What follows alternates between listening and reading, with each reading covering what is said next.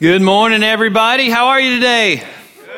Awesome. I hope that you are ready to overcome as we are in week two of our Overcomer series. But before we dive into that, let me just give a quick announcement. Uh, Tim Jones, our pastor of spiritual development, and his wife, Sarah Jones, our director of children, children's ministry, that would be my wife. Um, what, does, Sarah do? International missions, local missions. They had a baby this past week. So, yeah, very, very cool. So, little Caleb has come into the world, little Caleb Jones. We went down to visit, and I'd forgotten how small they are when they start. They're so little, it's so great. So, just be in prayer for Tim and Sarah and their family as they adjust to a family of five and, and have this new little one in their home. So, we look forward to seeing that little one here at church. Um, today starts our first day in our two week fast that we're going to do together. So, anybody ready for a fast? Yeah. Yeah. It's awesome. You guys are ready. It's exciting. Well, apparently, your mo- excitement and momentum will build as uh, the week goes on. So, day number one of our fast that we're going to do together, uh, two week. Yeah, typically, we do a three week fast. This year, we're we're trying a two week fast, and excited to have everybody uh, who's going to be on this journey with us. And you have a card close by you. I encourage you to grab for just a moment a little card that says my my 2014 fast should be a pin there a little piece of broken pottery. We'll get to that in a minute. But you'll see on this card, there's a place for you to write what you are fasting from. And I encourage you to write what you're fasting from. If you haven't decided that today, would be a great day to decide that. And then there are two little spots for you to write a prayer. So you can write a little prayer for yourself. That would be what you're fasting for. And then there's a spot where you can write for someone else, a prayer for them. So, what I encourage you to do is to keep this card with you. So, so, you're not turning this card in today. You're just keeping it with you as a reminder of what you're fasting from and a reminder of what you're fasting for, your prayer for yourself, and then that prayer that you have for someone else. And I, I actually encourage you, tell that person you're praying for them. Let them know over this two week time period, I'm going to be praying for you every day. And here's my prayer for you. I think that would be a very encouraging thing. So uh, either call them and tell them, tell them in person, write them a note or something. Just let them know that you're going to be praying for them. Now, if you're new to this whole concept of fasting, this spiritual discipline of fasting, and you would like to get a little bit more information about that and maybe join us in our fast, I encourage you to go to our website at theepicchurch.com and under our resources tab, you can find a fasting preparation guide. So that guide will just help you get ready for this fast and what it's all about, answer a lot of questions that you may have. So I'm excited about what God has in store for us over the next two weeks as we fast together. Now, today we are in week two of our Overcomer series, and I'm just curious as we begin how many of you would say that at some point in your life in the past you've had something you've needed to overcome? All right? How many of you would say right now in your life, there's something you need to overcome? All right, now I don't know if that's encouraging to you or not, but that's very encouraging to me because there are moments when I'm battling whatever I'm battling and I think I'm by myself. I think you all live perfect lives. I mean, I see them on Facebook. I mean, you guys take great vacations. You're like always hanging out with cool people, posting cool things.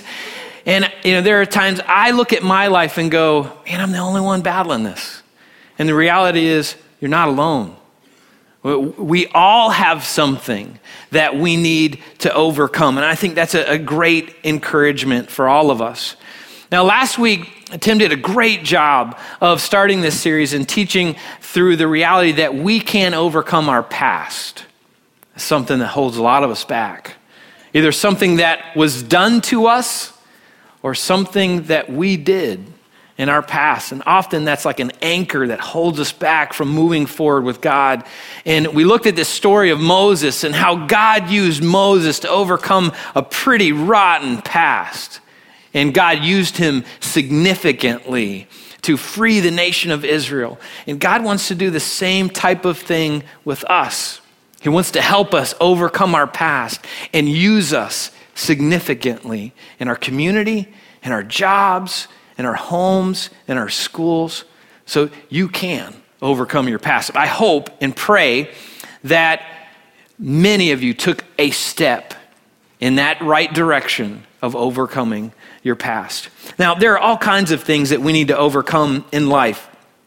There are fears for today. There are worries about tomorrow. There are doubts that we have about God and about ourselves. There are temptations that we all too often give into. There's discouragement that makes us just want to quit. I don't know if you've ever felt this way, but there are moments in the Christian life it, it is hard.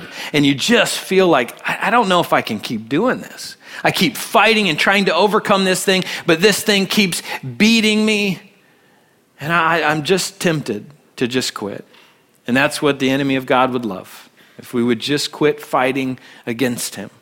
But listen to our theme verse for this series, found in 1 John 4 4. The King James Version puts it this way it says, Greater is he that is in you than he that is in the world. So the he that is in you is God. Romans 8:11 says the spirit of God who raised Jesus from the dead lives in you. If you're a Christ follower, if you put your faith and trust in Jesus, the Holy Spirit lives inside you. And when God looks at you, guess what he sees? An overcomer. He sees someone who has all the resources that you need all the resources available to you from heaven for you to overcome anything that you are facing. That's why 1 John 4 4 says, Greater is he that is in you, that's God, than he that is in the world, that's Satan. You are an overcomer. Whether you feel like it or not, whether you realize it or not, that's what God sees when he looks at you. Now, today, we're going to talk about overcoming the fear that's in our lives. And, you know, as I was working on this message, I thought, you know, a lot of people probably won't identify with that right off the bat. You know, a lot of people won't say, yeah, I don't, I'm not all that afraid. There's not a, a whole lot that I'm afraid of. But the more that we explore this, you might identify with some fear that a lot of us battle with in life. Um, fear is something that affects all of us. Whether a child or an adult, fear can creep its way into all of our lives. Now, when I was a kid, uh, I remember in early elementary school years, uh, we lived in Missouri at the time, and I would run through uh, our kitchen to my bedroom door. And at my bedroom door, I would leap from the door and fly through the air to land on my bed when it was time to go to bed. Why? Because I was afraid of that monster that lived under the bed. You know, I, thought, you know, if I go in the room and get too close to the bed, he'll reach out and grab my ankle and suck me under, and I'll be stuck under there with all those dust bunnies. So I did not want that to happen. Anybody identify with that? Anybody like afraid of the boogeyman man under your bed? Now, I don't do that a whole lot anymore, but every once in a while. As adults, we can be afraid of heights. We can be afraid of spiders, snakes, confined spaces, all kinds of fears that we can have, phobias that are out there. On an emotional level, we can be afraid of failure. We can be afraid of being misunderstood. We can be afraid of change. We can be afraid of commitment. We can be so afraid of what people think about us that we do relationship gymnastics trying to get people around us to like us. If there's someone maybe at work who doesn't like you one day and you find yourself doing all this relationship stuff. Man i just want to make them happy. Maybe they'll like me better. If, I, you know, if they think i should be funnier maybe i'll try to be funnier the, around the lunch table or maybe they think i should be smarter i'll try to look smarter. We do all this weird stuff out of this fear of what people think about us. We can be so afraid of the future that we find ourselves worrying constantly instead of really living the way that god wants us to live. Fear is something that can affect all of us. And if we allow it, it can dominate our lives. One of our biggest fears that we deal with is related to God. Many times we're afraid to trust Him, we're afraid to do what He asks us to do. When I was a, teenager, uh, I was afraid to fully trust God with my life. I trusted God with my eternity you know, that was something I couldn't control. I figure, you know, Jesus died for me and I believe in him and I get to go to heaven. That's awesome. What a great deal. Um, but I didn't want to trust God like with my life. You know, here's was my fear. If I go to God and say, All right, God, I trust you completely with my life, here's what he'll probably do. He'll probably make me be a missionary in a lonely desert in Africa. I'm going to starve to death and die of some unknown disease. That was my fear. Like, I don't want to give complete control because God might ask me to do something that I'm not really cool with. Or worse, He might ask me to be a pastor. Like, can you imagine how horrible would that be if God asked you to be a pastor? So, the core issues I think that are connected to fear is a lack of trust and a desire to control. Like when we're afraid of whatever we're afraid of and it's related to God, there's a lack of trust there. We don't trust God in that moment.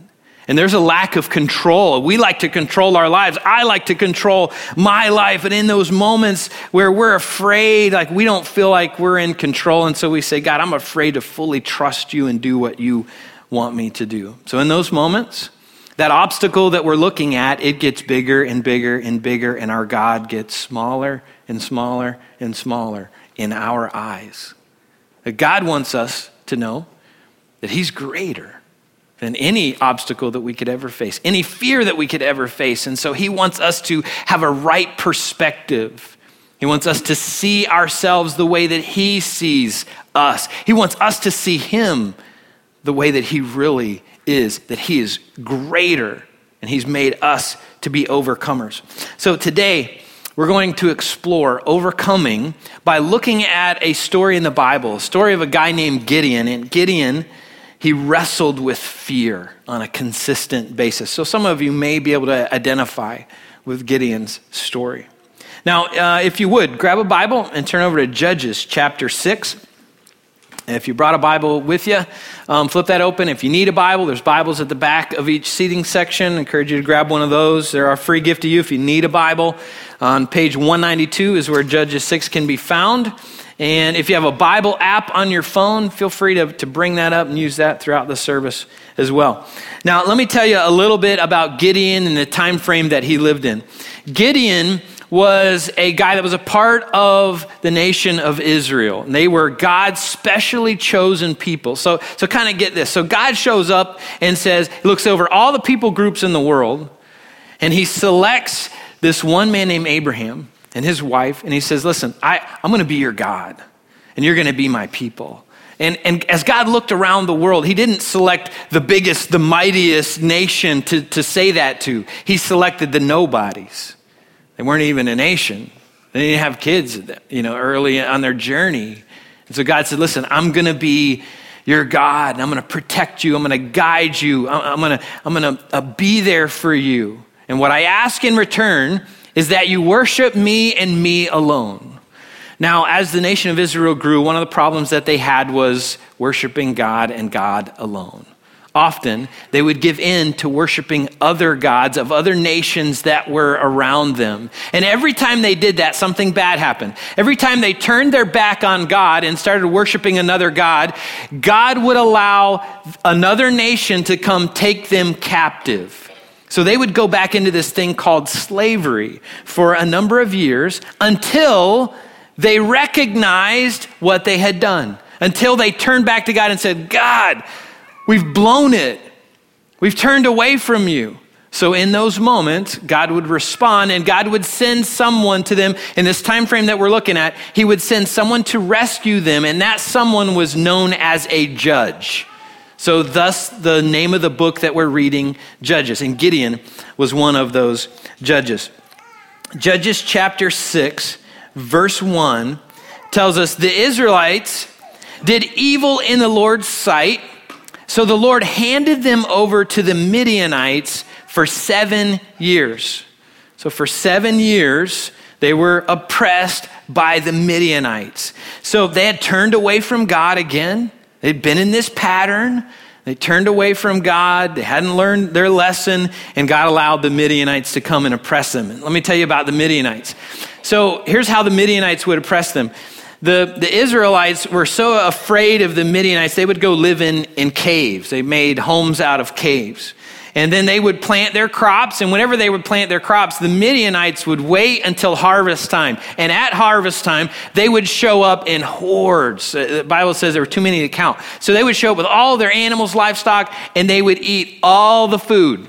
And then they would take all the livestock that the Israelites had and leave and leave them with nothing. So they would attack them and take everything that they had. So the Israelites were left starving. And verse 5 says that the Midianites stripped the land bare. So verse 6 says Israel was reduced to starvation by the Midianites. And then, at that point, they're starving. And then the Israelites cried out to the Lord for help. Now, when I read the story of Israel throughout the Old Testament, often, uh, you know, I scratch my head and go, well, that's kind of weird. Like, why did they wait so long? It didn't need to be seven years. Why did they wait until they were starving in order to cry out to God? Why so long? Why didn't they turn to God earlier? I mean, it could have been one year, could have been six months, could have been one month. But no, it ended up being seven years. And then I wonder about me. Why do I wait so long? And then I wonder about you. Why do you wait so long? Why do I wait until I'm in this desperate place in order to turn back to God and cry out to Him for help? Like, why do I do that? Why do you do that? And I don't know about you, but I'm a pretty stubborn guy. And I'm pretty prideful. And so there's moments I just get this, you know, I'm gonna do it my way thing going on. And that leads me into a desperate place. And in those desperate places, we have an opportunity for our eyes to be put back in the right place where they need to be. So I'm so grateful that God uses desperate places, but my prayer is that I won't allow myself to get to a desperate place like the Israelites did on a regular basis. That I won't wait so long. My prayer for us as a church is that we won't wait so long to be in those desperate places will cry out to God sooner. So the Israelites, they're in this desperate place. They're starving. They cry out to God, and guess what? God responds. God responds to sincere cries for help. God will respond to your sincere cry for help. Verse 11 God respond, responded by sending an angel. So it says, that Then the angel of the Lord came and sat beneath the great tree at Ophrah, which belonged to Joash. And Gideon was threshing wheat at the bottom of a winepress to hide the grain from the Midianites. The angel of the Lord appeared to him and said, Mighty hero, the Lord is with you.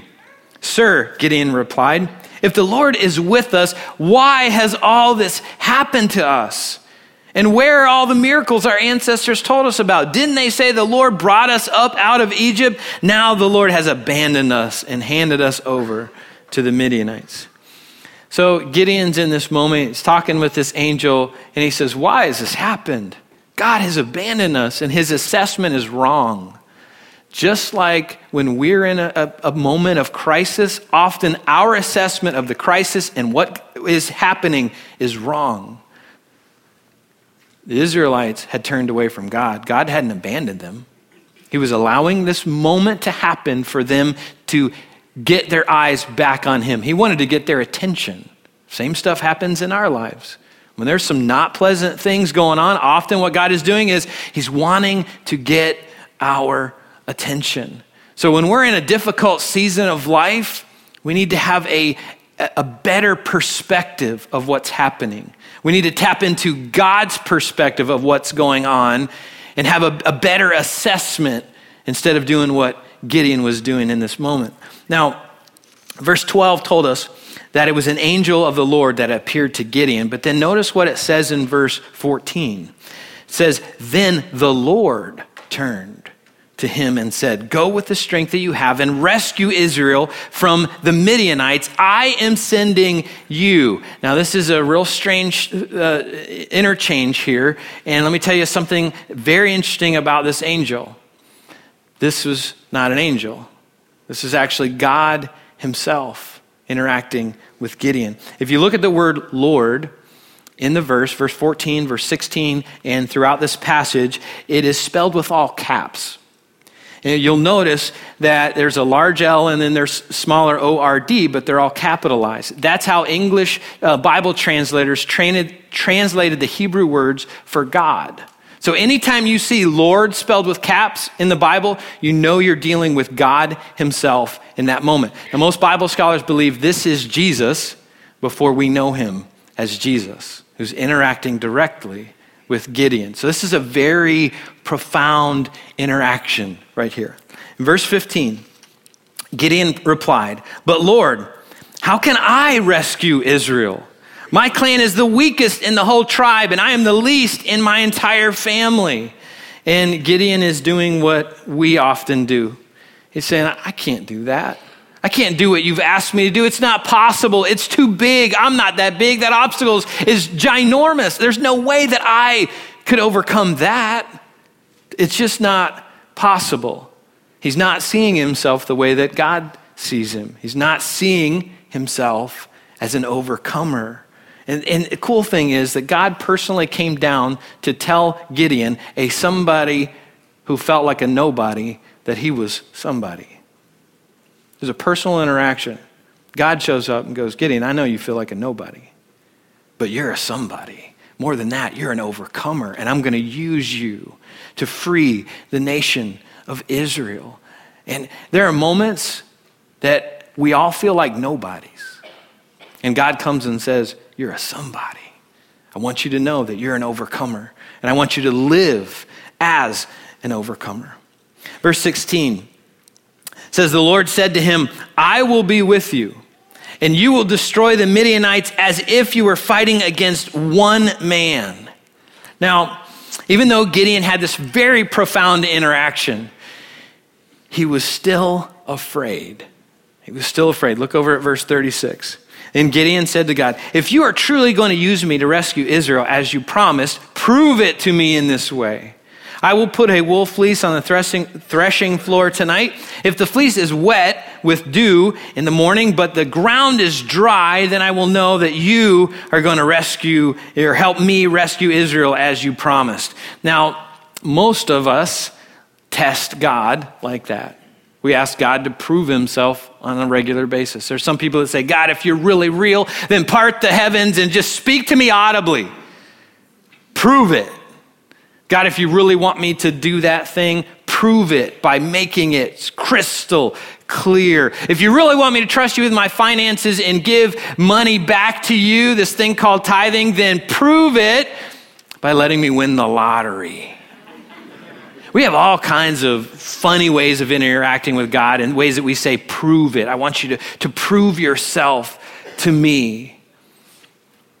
In verse 38, God did. And that was just what happened. When Gideon got up early the next morning, he squeezed the fleece and wrung out a whole bowl full of water. So Gideon goes, God, prove it. And God did. He proved it. And watch what Gideon does next.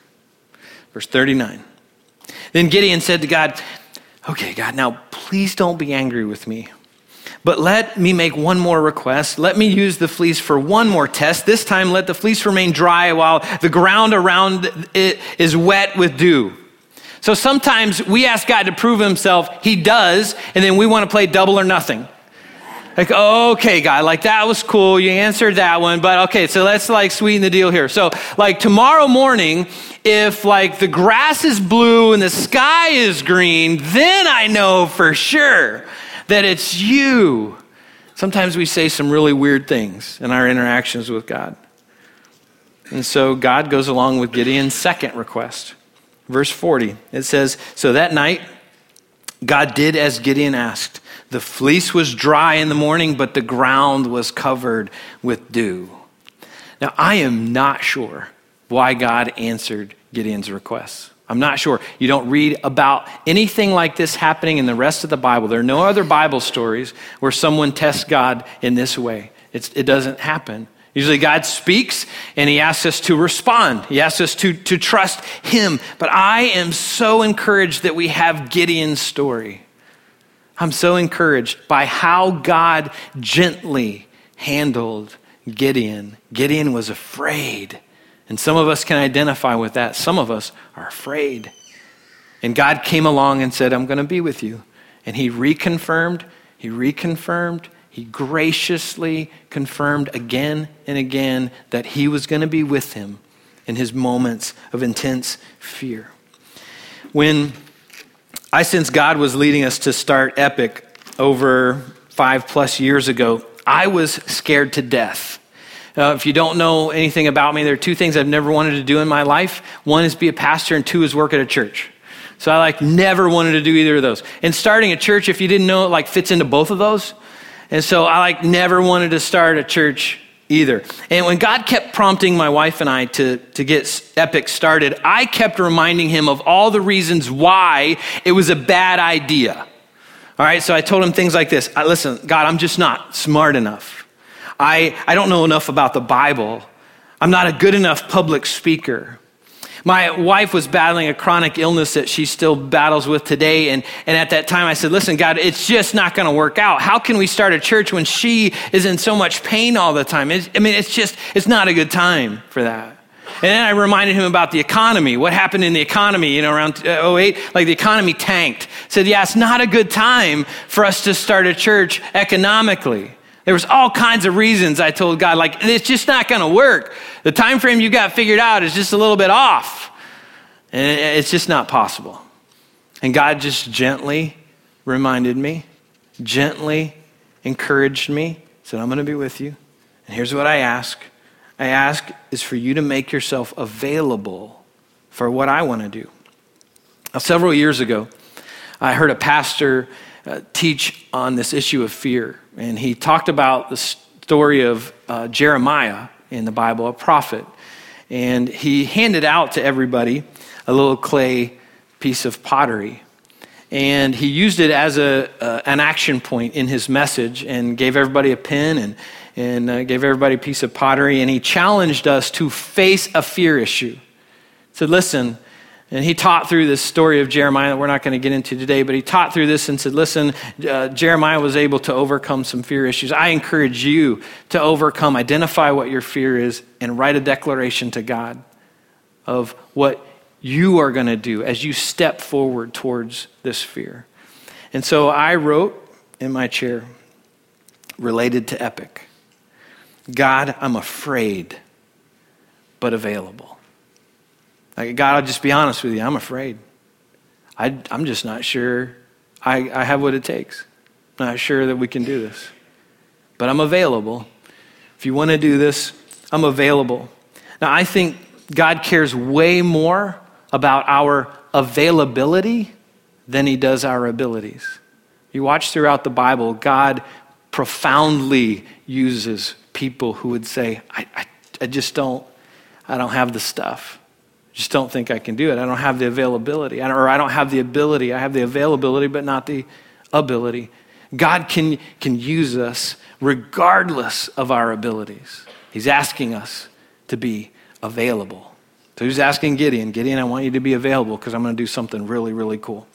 Now, I think God was so incredibly generous with Gideon and so incredibly gracious with him because of what God was about to do to Gideon. He was about to stretch his faith in radical ways. So God had answered Gideon's first requests and said, All right, now go get an army. So Gideon went out and, and rallied uh, the warriors of Israel, and he was able to rally 32,000 warriors. Pretty cool numbers until you compare them with the warriors that the Midianites and their allies had 135 plus thousand.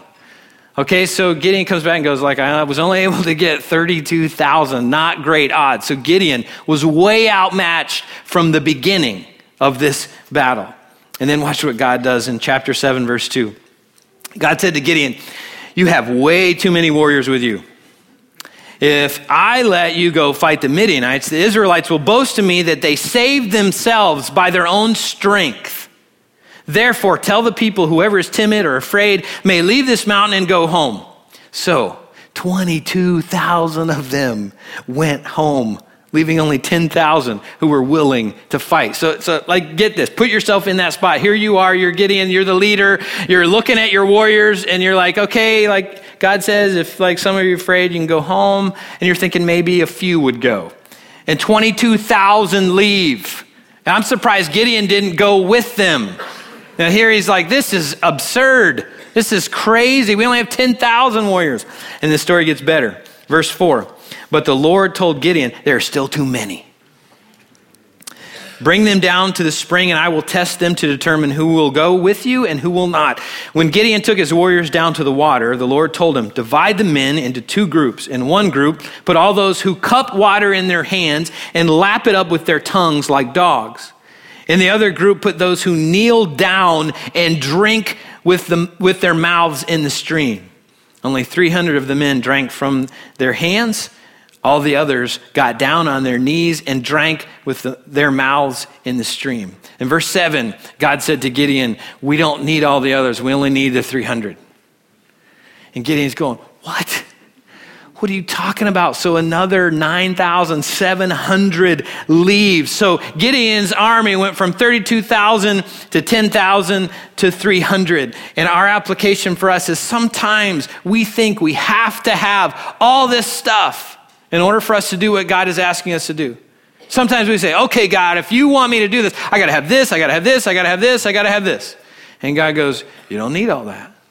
If you've got me, you've got all the resources you need to be an overcomer in this situation. So just trust me this moment. So here's Gideon.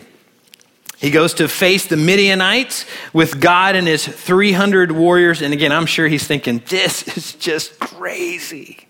This is crazy.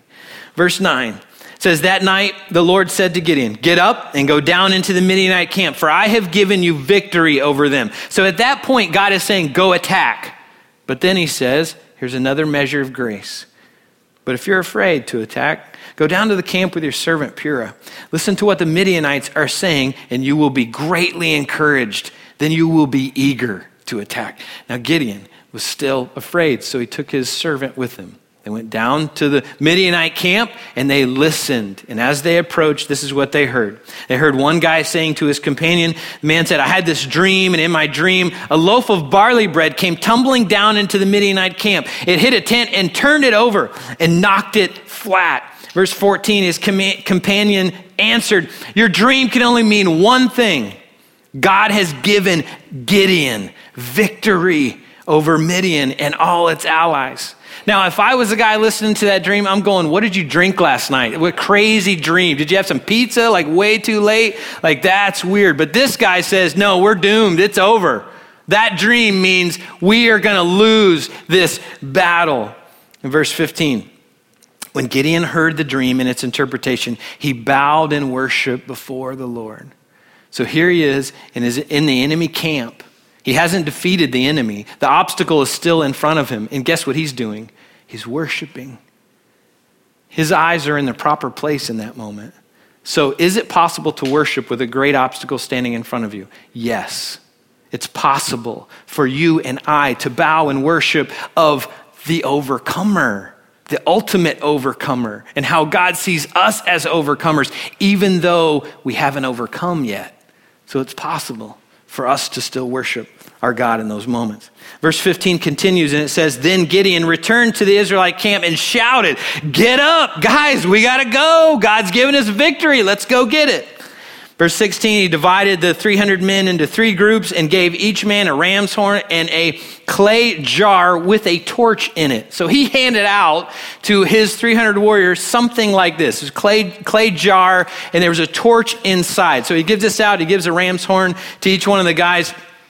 And he says in verse 17, then he said to them, keep your eyes on me. When I come to the edge of the camp, do just as I do. As soon as I and those with me blow the ram's horns, you blow your horns too, all around the entire camp, and shout for the Lord and for Gideon. Now, I'm sure his warriors, I mean, these are like warriors, so I'm sure they're going, okay, cool. Then what? Like, what, what do we do after that? And he's like, okay, like, uh, I don't know, we're going to break these pots. And okay, so if you're a warrior, you're thinking, all right, so hold on, let's just make sure we're on the same page here. So you want us to go down, 300 of us, to remind you, you want us to go down, and there's 135,000 plus. You want us to blow our horns and wake them up for battle, and then you want us to break our pots. Like, that's what you got. Like, that's what God told you? Okay, like, that's great. Like, um, so it must be from God because this is really ridiculous. Like, how are we going to defeat this army by waking them up and breaking pots? Well, that's what happened. 300 warriors surrounded the Midianite camp. They blew their ram's horns. They broke their clay pots. They wake anybody up?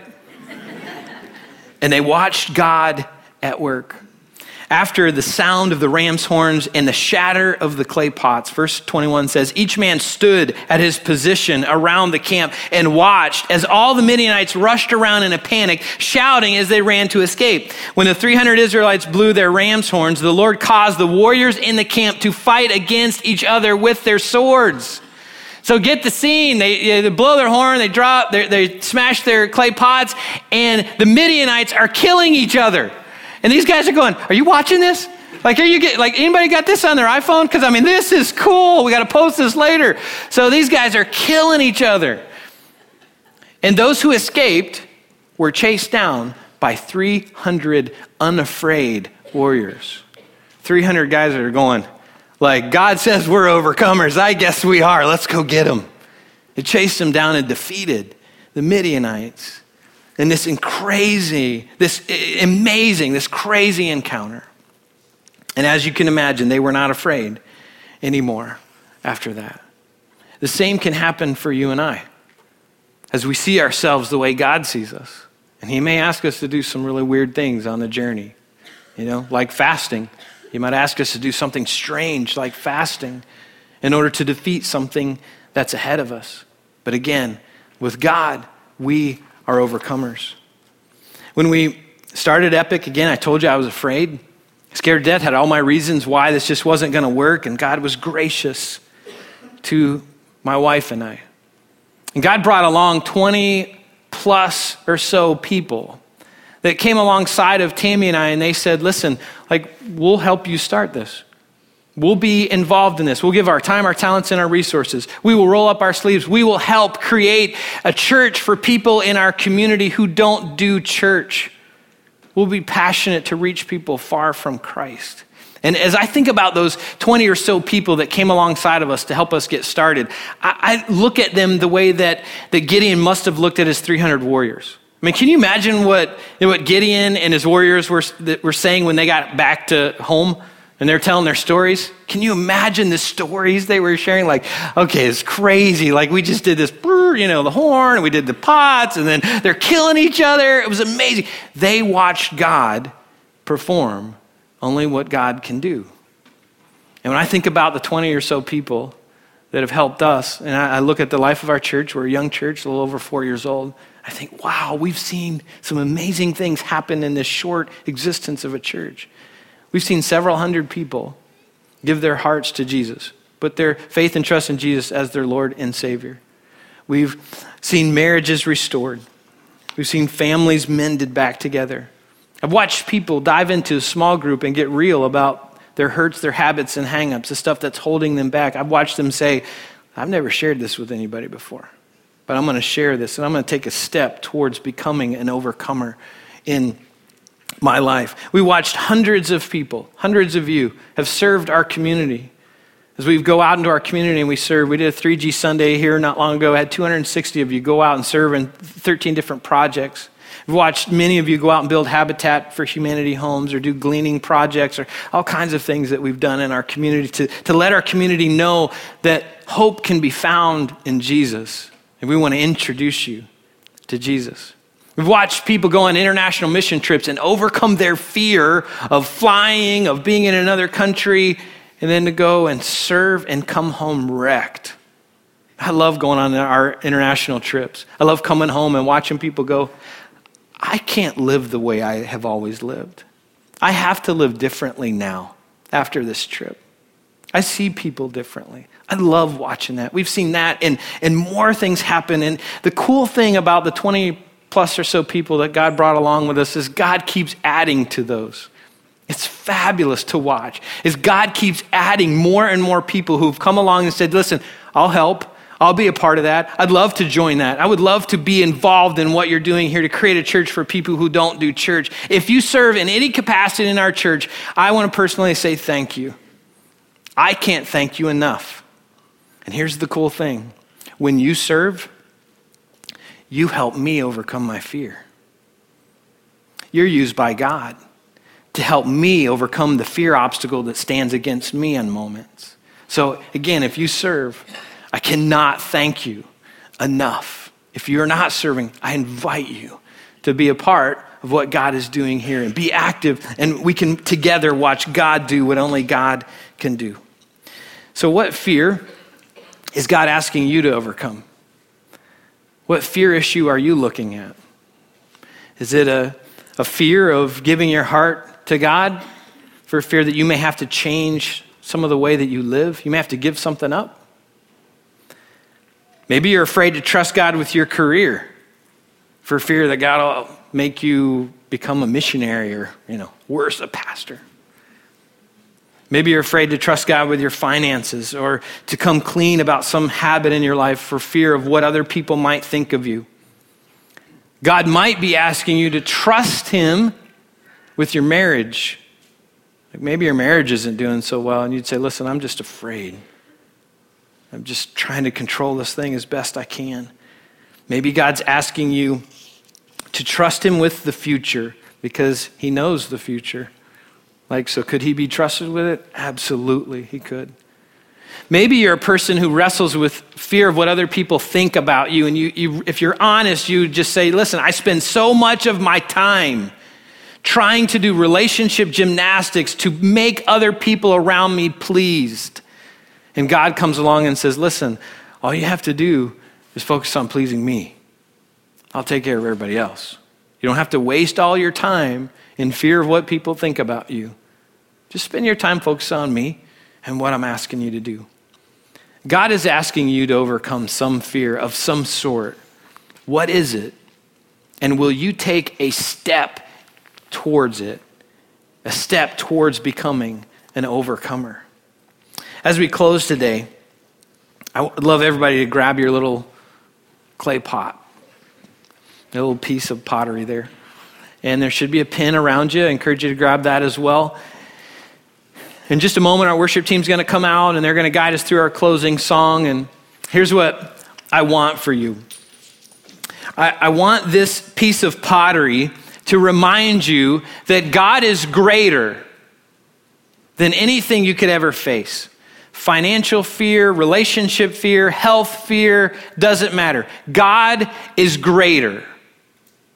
And if you're a Christ follower, greater is He that's in me than he that is in the world.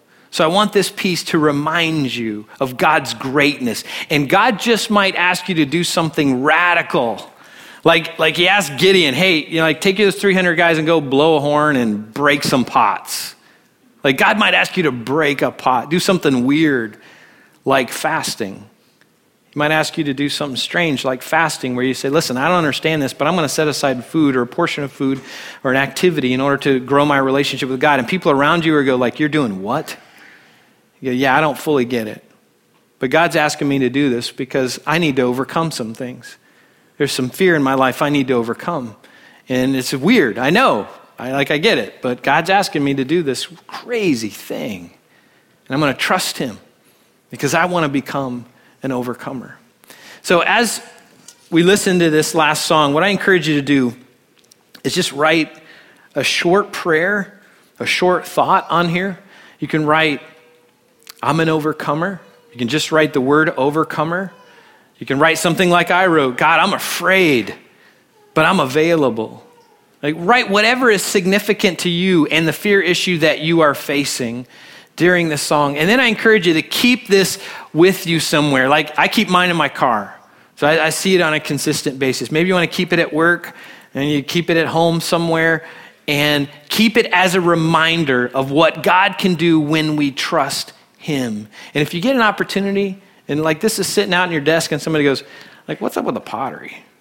Guess what? You can tell them Gideon's story and how God used Gideon and helped him become an overcomer, and how God is using you to help you become an overcomer. Let's pray together. God, I'm so grateful for stories like Gideon's in the Bible.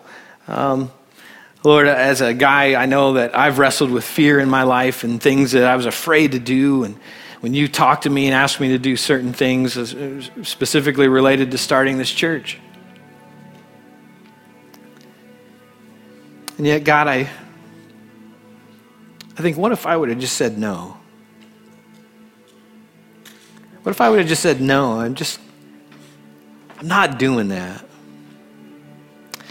God, there would be families not reunited. There would be marriages not mended. There would be at least 200 people who wouldn't have put their faith and trust in you. There'd be people who wouldn't go on an international mission trip and have their hearts wrecked as they serve the world. There'd be people here who wouldn't go out and serve their neighbors and serve our community and, and see people the way that you see people.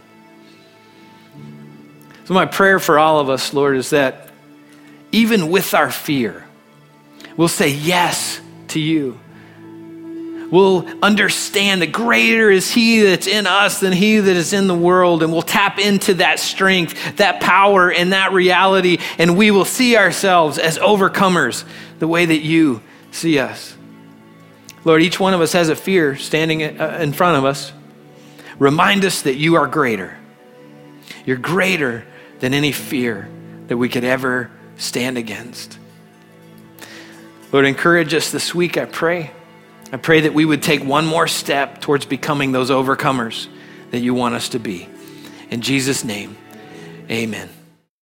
So I see that we have a few more people in this service than last. So either you planned for it to be cold this morning, or you walked out to your car and you seen the ice on the windshield and you walked right back inside, right?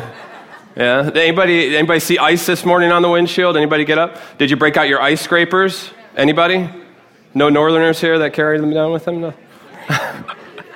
well, thanks for coming this morning. If you're new with us today, uh, we just ask that you stop by our connection center right over in the corner. We just want to personally meet you and give you a little bit of information what Epic's all about here. Um, my name's Cody Anderson, and I'm the leader of our student ministry Surge. And I just have a few announcements um, before we get started today. Um, actually, right after service today, we're going to be having a meeting right over in the room on the other side of these drapes over here um, for our Go trips. Our Go trips this year are our summer mission trips that we're taking over to Guatemala. We're going to go over there and assist them. So if you're interested in that, um, go over to the meeting right after service. Or if you have children in the back, go get your children back in Epic Kids, bring them back over to the room, and they can join you in there for the information that you need for that. And if you are interested in going and you haven't filled out your application yet, the application is found on theepicchurch.com and it is due January 31st. So make sure you get that in if you're interested. Now, check this out. So, our group environments are starting here shortly, and here at Epic, we would love everybody here, which is all of you, to be connected within a group. Um, so, Starting Point is happening soon, and what Starting Point is, is going to be a 10 week conversational course to where you get to experience community and also just dig deeper into the story of God. So, we're going to be having an informational meeting on um, January 26th, and it's going to be in the same room over here as the Epic, uh, the Go Trips. And right after service, you'll attend those, they'll give you more information about about that. And if you know that you're already interested in attending that, um, we have a table set up in the back, right behind the chairs there. I'll be back there. You can go and sign up um, for starting point there, or you can go online at theepicchurch.com and you can sign up there. So if you've already been through Starting Point, your next part of the journey is going to be Group Link. And Group Link is an opportunity for you to be able to join into a men's, a women's, or a couples community group.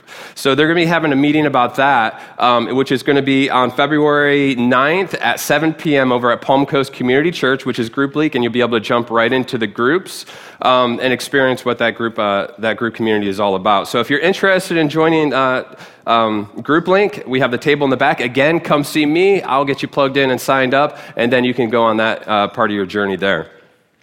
Or you can go online at theepicchurch.com and you can sign up there also. Um, and if you're a part of Epic and you call Epic your home, um, and you'd like to give back to what we're doing here uh, within the church service and in the community, there's two ways that you can give back. You can give online at theepicchurch.com, or you can give in the, in the giving boxes right behind the chairs there. So before we jump into our Overcome series, I'm just going to pray for us before we get started. Father God, I just thank you. I just thank you for having a plan for us, Lord. I know um, we have multiple uh, areas of faith that we're in, uh, people here that are just different levels, and you have a plan for every single one of us, Lord. And we have things to overcome. There's so many things that are put in our way to stop us from where we need to be, that plan with you, Lord. And I just pray as Trent comes up here, that fear that we have inside that we're trying to overcome, different ways of being able to uh, connect with you, Lord, I ask that you just speak truth to him and speak into our soul, Lord. Just speak into our hearts and allow us to be able to receive what he's saying, Lord. Allow us to be the overcomers that you want us to be. Allow us to overcome that fear that's been put in our way to be able to gain the right relationship that you plan for us, Lord. Father God, I pray this in Jesus' name. Amen.